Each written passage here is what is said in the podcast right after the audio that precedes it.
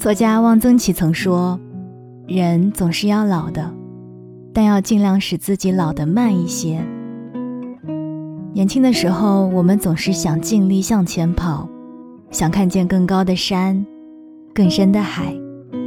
可你有没有想过，当自己老了，要过什么样的生活呢？当我老了，头发白了，不求功成名就。只求万事随心，即使不再年轻，也要活出自己。不想去住养老院，不想麻烦子女，找几个志趣相投的朋友，同吃同住，一起养老，按自己喜欢的方式慢慢变老。我是三 D 双双，我只想用我的声音温暖你的耳朵，和你一起分享生活中的那一些美好。不知道你是不是和我一样，曾和闺蜜一起幻想过老了以后的生活？找一块地，建一座小院儿，抬头山川田野，低头篱笆鲜花，一起赏花做饭，游山玩水。欢迎你在评论区参与今天节目的互动，和我聊一聊你老了以后想做的那些事儿吧。几年前，国外有四对夫妻。他们是二十多年的好朋友，孩子们长大以后，他们就在湖边建起了四间相连的房子，闲时吃饭聊天，病时互相照顾，对门就是好朋友，开窗便是湖水碧绿，好不惬意。人生在世，匆匆数十年，所有的努力不过是为了活得更加自由，拥有更多选择的权利。每个人都有每个人的活法，有人喜欢儿孙绕膝，有人喜欢独居养老。如若可以，当我老了，我想和朋友们住在一起。见过太多尔虞我诈，老了就只想和舒服的人待在一起。或者是回去乡间田园，或是住在山中湖畔，一起找一栋别墅或者几间房子相连。大家各有空间，想吃饭时喊一声，想独处时自己回屋。《桃花源记》的阡陌交通，鸡犬相闻，就是最好的同居状态。同居养老，既能彼此照应，又能各自独立，不需要儿女时时照看，不为家长里短烦恼，住在一起，老的自由。林语堂说：“一个人还是爽爽快快的让老年来临吧。人生的交响乐应该以一个和平宁静、物质舒适和精神满足的终曲为结束，不应该以破锣破鼓的砰砰声为结束。当我们老了，就一起红尘作伴，不能像年少时策马奔腾，但至少活得潇潇洒洒。”在中国台湾，有几个好朋友在五十岁的时候，组成了一个下半生俱乐部。夏天的夏，花瓣的瓣，生活的生。因为人生有如春夏秋冬，他们希望自己中年以后的生活能够像夏天的花儿一样灿烂。于是他们在台南寻了一处地方，建了一栋养老公寓。一楼是公共空间，有书房、餐厅。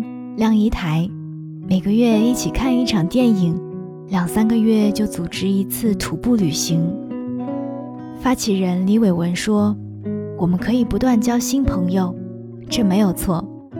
但新朋友有一个很大的麻烦，没有过去共同生命的经验，会有孤独的感觉。你讲过去的经验，别人听不懂的。对他们来说。”和有共同记忆的老朋友在一起消磨时间，不做任何事情，本身就有意义。是啊，年轻的时候我们都很忙，背负着工作与家庭的羁绊，相聚的时光总是特别短暂。老了就待在一块儿，每天和老朋友东聊西聊，吃饭、睡觉、打麻将，快乐是一件简单的事儿。梁实秋说：“理想的退休生活就是真正的退休，完全摆脱赖以糊口的职务，做自己中心所愿意做的事儿。当我们老了，就一起去浪。年轻时被绊住了脚步，老了就要想浪就浪。如果曾经有过后悔，那么老了就别留遗憾。季羡林说：“人老了有十忌，其中有三：思想僵化、不服老、自我封闭。”所以更想和老朋友们同居养老。有人记得你的英气勃发，有人鼓励你大胆追梦。无论多少岁，你还是从前那个少年，没有一丝丝改变。即使步履蹒跚，对生活的热爱也不会减半。同居养老，一起喝一杯热茶，回忆青春年少，一起种花、下棋、写字，偷得清闲，活得像一个人的样子。光阴可带走我们的青春，却带不走我们对梦想的追求。摩西奶奶七十八岁开始画画，八十岁办展，一百零一岁获总统点赞。你看，只要你想，人生永远没有太晚的开始。时间可雕刻我们的容颜，但改变不了我们对美好的向往。和好朋友一起去浪，一起去大草原的湖边看候鸟飞回来，一起去看浩瀚无垠的天地，留下自己的足迹。同去养老，一起兴风作浪，一起大胆追梦。浪的路上不孤独，管他什么后浪，我只想浪得爽快，老得潇洒。无论你是七十岁、五十岁还是三十岁，无论你是和朋友同居养老，还是和子女住在一起，希望每一个人都能以喜欢的方式慢慢老去。变老是没有办法的事儿，但是。我们可以在变老的路上过得美好。我是在地双双，也欢迎你添加我的个人微信 nj 双零九幺幺 nj 双零九幺幺，和我分享你看到的那一些生活当中的美好。也欢迎把你看到的好文章分享给我哦。当然也记得在评论区跟我一起互动聊一聊你老了以后想做的那些事儿吧。我们下期再见。